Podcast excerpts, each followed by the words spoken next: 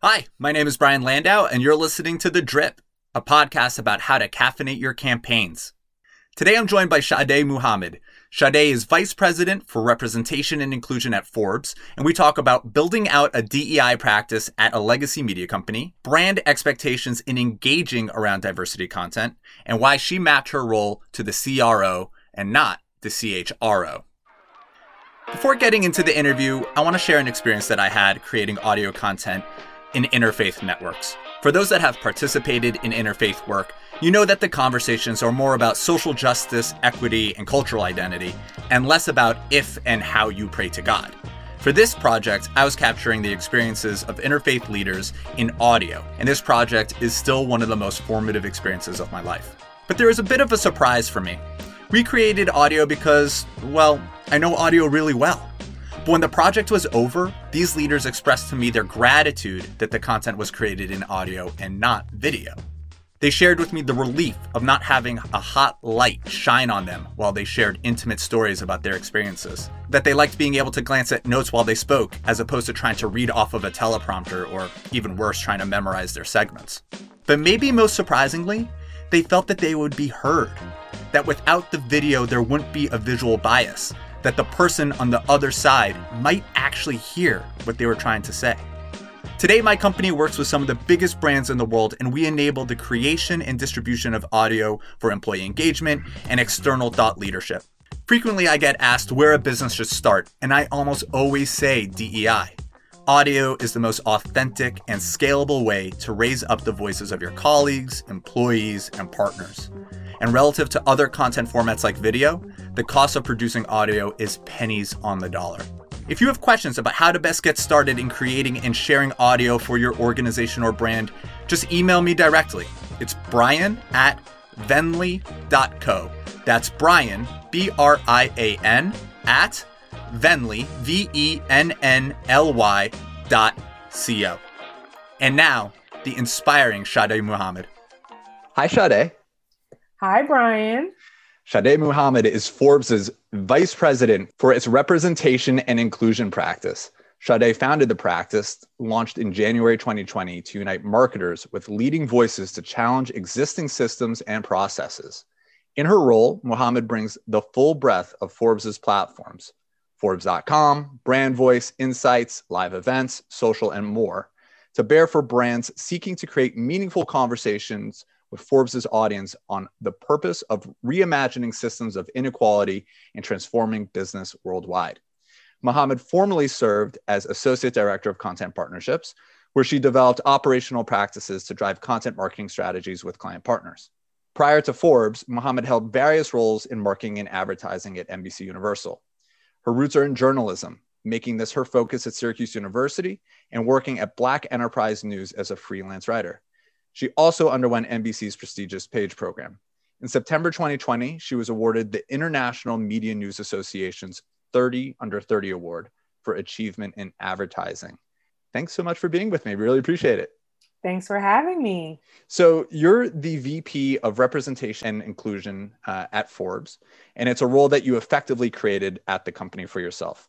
You were working in content partnerships, walk me through how you thought about designing the practice and pitching it to your boss, who's the chief revenue officer at Forbes. Yeah, absolutely. So, um, as you mentioned, I spent a couple years, few years on the Forbes content marketing team. So, working directly with our marketing partners to amplify their thought leadership. And through that work, I saw an opportunity to really weave inclusion into the critical conversations that they were having. So, around healthcare, AI and the future of work, crypto, banking, and more. So that's why, uh, you know, I approached our CRO at Forbes and said, hey, I'd love to create this opportunity for partners to really focus on inclusion and, and do that through all the other great things that they're already talking about, but making sure that we put inclusion at the center of the conversation. So really it's about, you know, helping marketers use their cultural influence to advance equity. So, what are the pillars that the representation and inclusion practice are built on? Sure. So, we have three main pillars systems change, representation and inclusion, and learning and performance. Um, so, when we talk about system change, what we're really saying is let's look at the root causes of a system's flaws and then intentionally redesign it to you know create inclusion and to re-engineer the the value chain to reward equity as opposed to exclusion which in many cases systems are set up to do um, whether intentionally or unintentionally um, then representation and inclusion. So looking at the products and services that companies offer and do they reflect the audience's authentic view of themselves? Um, learning and performance is the third one and really looking at our workforce and the products and recognition of the ways that we you know kind of learn and perform throughout our careers and lives.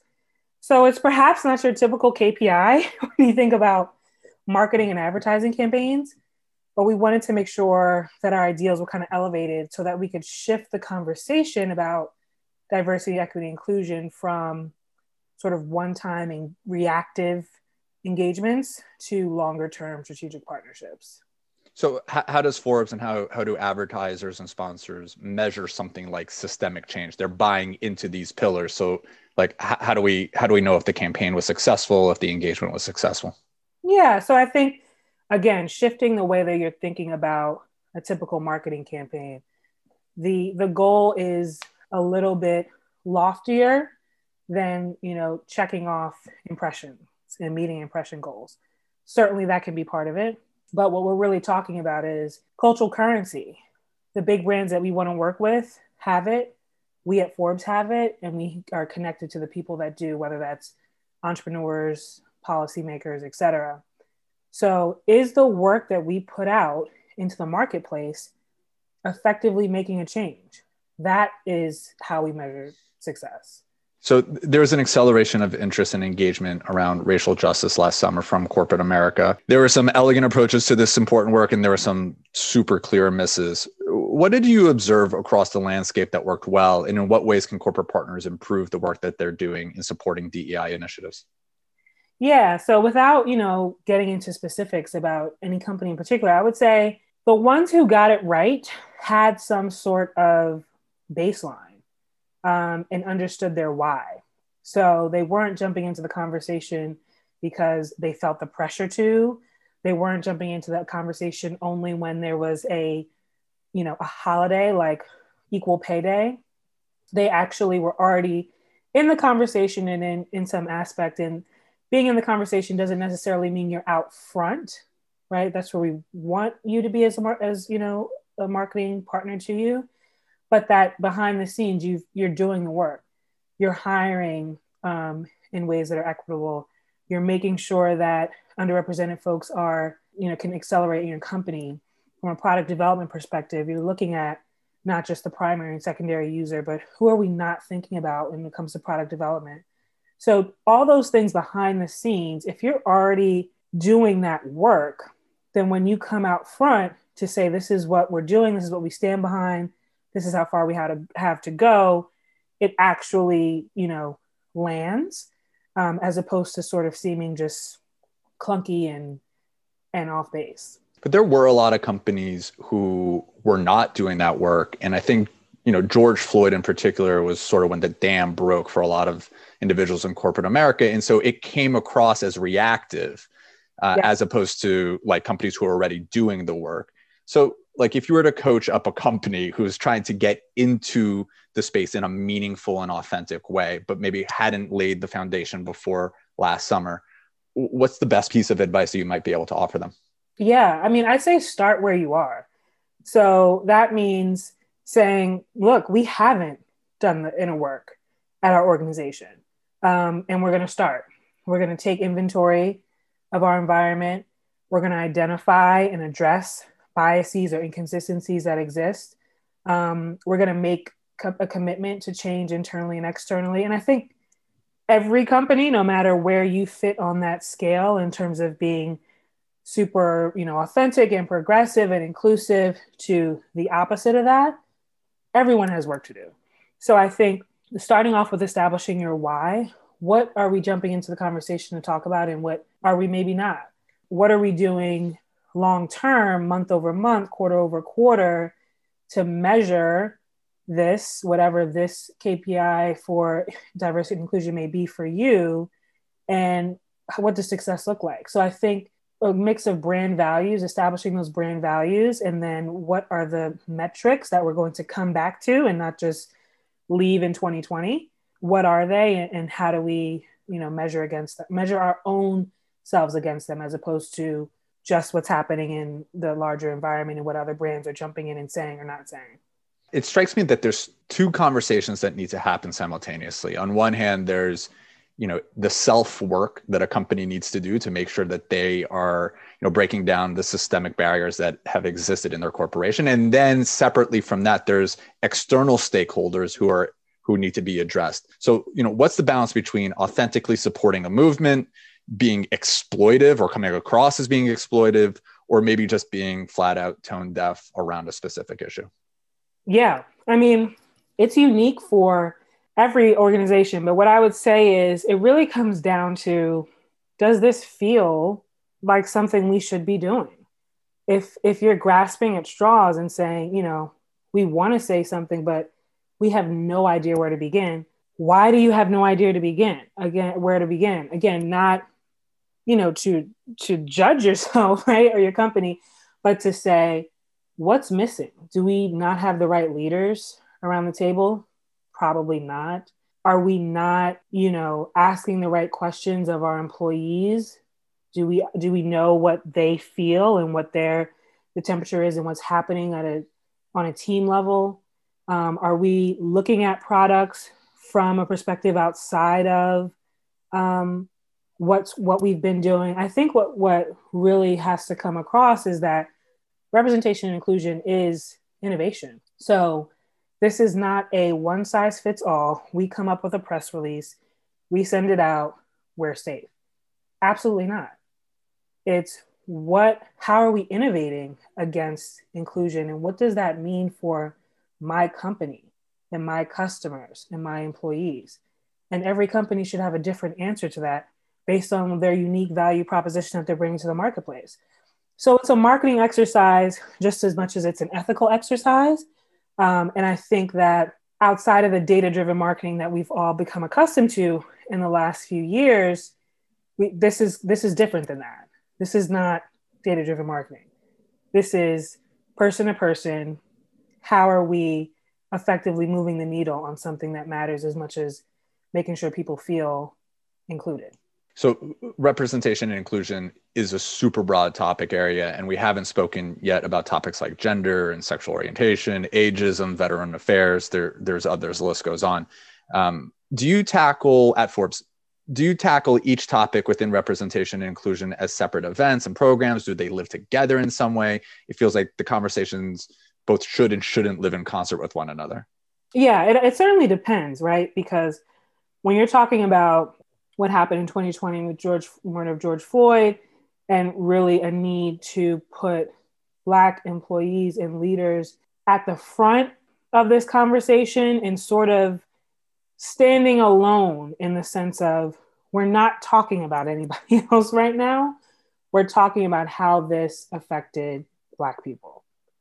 So to dilute that in some instances is is the wrong decision, I would say. Um, in other ways, there are there are areas where it makes sense, where we want to we want to talk about ageism. We want to talk about where that intersects with, you know, the conversation around uh, women and ageism, and we want to talk about how that affects women of color. We want to talk about um, how the pandemic affected women leaving the workforce and how that intersectionality plays into all of it. So there's um, there are times for intersectionality, and then there are times when we need to say, no, there's we're making a decision to focus on this specific group or experience, and here's why. So we spoke about this a little bit before that a campaign, you know, with you is not necessarily being measured by impressions. It's a deeper type of engagement. But if I am the buyer of a sponsorship, right? What what is the deliverable? What do I get? What are the outcomes that I get at the end of it? Beyond just feeling like I was contributing to an important conversation? Or is that or is that just what that's that's the win here? Yeah, so no, absolutely we, you know, um, we look at impressions and all of the metrics that we would use to measure all of our other campaigns. So if we're looking at an event when we um, are partnering with with a, corporate partner on an event, we're, we st- we're still looking at those same metrics in terms of did we reach the intended audience? Who, you know, who showed up and what did they say? What was the what was the impact? Um, so that all of those KPIs are still there. Um, we just launched a campaign called Forbes EQ, uh, which stands for Equity Quotient, which is all about giving nonprofits and underrepresented for-profit biz, small businesses the chance to have thought leadership on our platform. So that's, you know, we're looking at page views and impression counts and all of that just as we would for any other campaign. So those all of those KPIs are still there, but what we want is for folks to think beyond the impression number and say, what is this going to do for the way our customers view us and engage with us, feel comfortable in doing so? Our employees who are, who are seeing this, is this going to make them proud to be here? And is this really going to move the needle when it comes to systemic change and equity? Um, and again, you know, when we think about what does systemic change really look like, you know, people, you know, might ask, what does that mean to, to look at systemic change? And I would say for any system or practice, you kind of look at it from two vantage points. So, first, the point of entry, um, and second, the point of scale or ascension within that system. So, for example, if you're talking about venture funding, you know, how accessible is it for a non white, non male entrepreneur to gain entry into venture and receive funding? How frequently does that entrepreneur excel to the you know highest levels of that that industry by standard definitions? If the answer is you know it's difficult to enter and not often does the person excel by standard definitions, that's a step where you can look to create change. So let's look at impressions and, and that as well. Let's let's hit on those key marketing KPIs, absolutely. But then let's also take it a step further and saying, are we actually moving the needle here? And those are two places that you can look to see if you're doing so. What's your pitch to a corporate partner? Like, why should I invest in you? You should invest because Forbes is really at the forefront of this conversation. When you think about um, a publication like Forbes, which has been around for over 100 years and has innovated at critical points uh, and also brought audiences to the forefront at critical points. For example, um, under 30, at a time when millennials was a bad word 10 years ago, we created this platform that said, we're going to celebrate that. And, you know, for many, it was, well, why? You know, they're entitled, they're this, they're that. And now it's probably one of our most recognizable franchises outside of Forbes 400. Think about Forbes Women. We just had 20,000 uh, attendees at our latest Forbes Women Summit.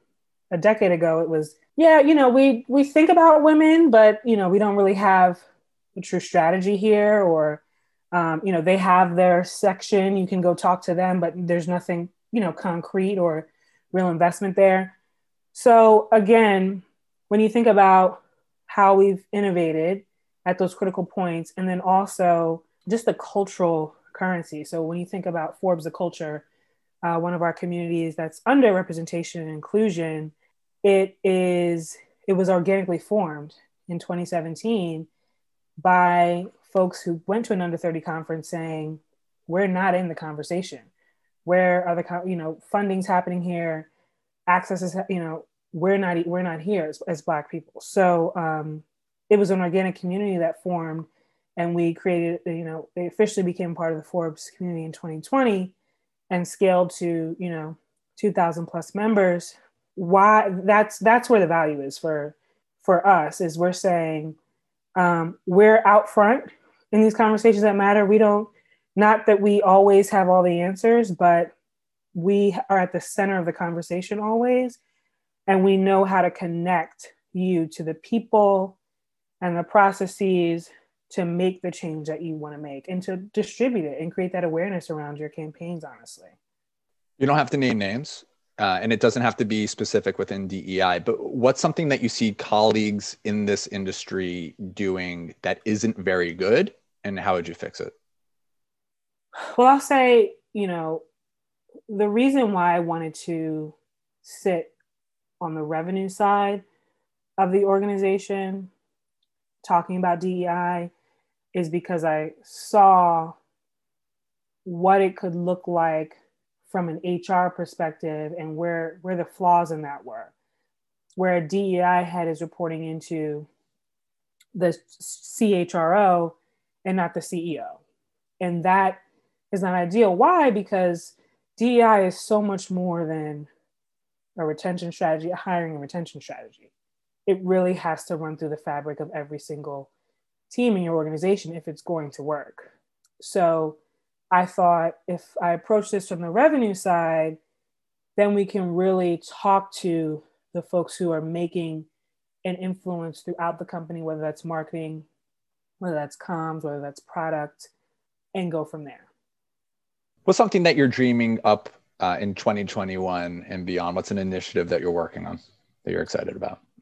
Yeah, so I mean, beyond initiative, so look, we launched in January of 2020 before everything, the social reckoning, the racial and social reckoning, which is important to say, right?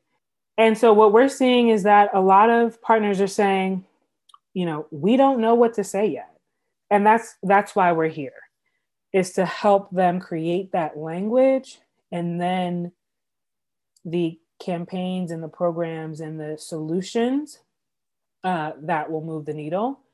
So I'd say for 2021, it's really getting our clients comfortable in this space. Um, and again, in many ways, we're still doing that coming out of 2020 because um, we're talking about a cultural shift, not only from a marketing perspective, but in terms of a solutions perspective. Um, and frankly, we're still selling them. 18 months from now, or you know, in 2022, I would hope that they're coming to us and saying, "Look, this is our strategy. How can you help us meet this?" And I think we'll get there, um, but it's going to take time, and that's why we're here early, and we want to be out front and say, "Come to us, and we will help you develop the strategy, you know, with you to to create this this change that um, we're all seeking." Sade, thank you for being with me today and for sharing your wisdom with uh, our listeners. Thanks for having me. This was fun. Sade, thank you again for being with us today. If you like this interview, you will love our next episode with Drew McGowan. Drew runs influencer marketing at Clif Bar, and it is an absolute tour de force in how to best think and activate influencers for your business. Thanks again, and until next time with Drew McGowan.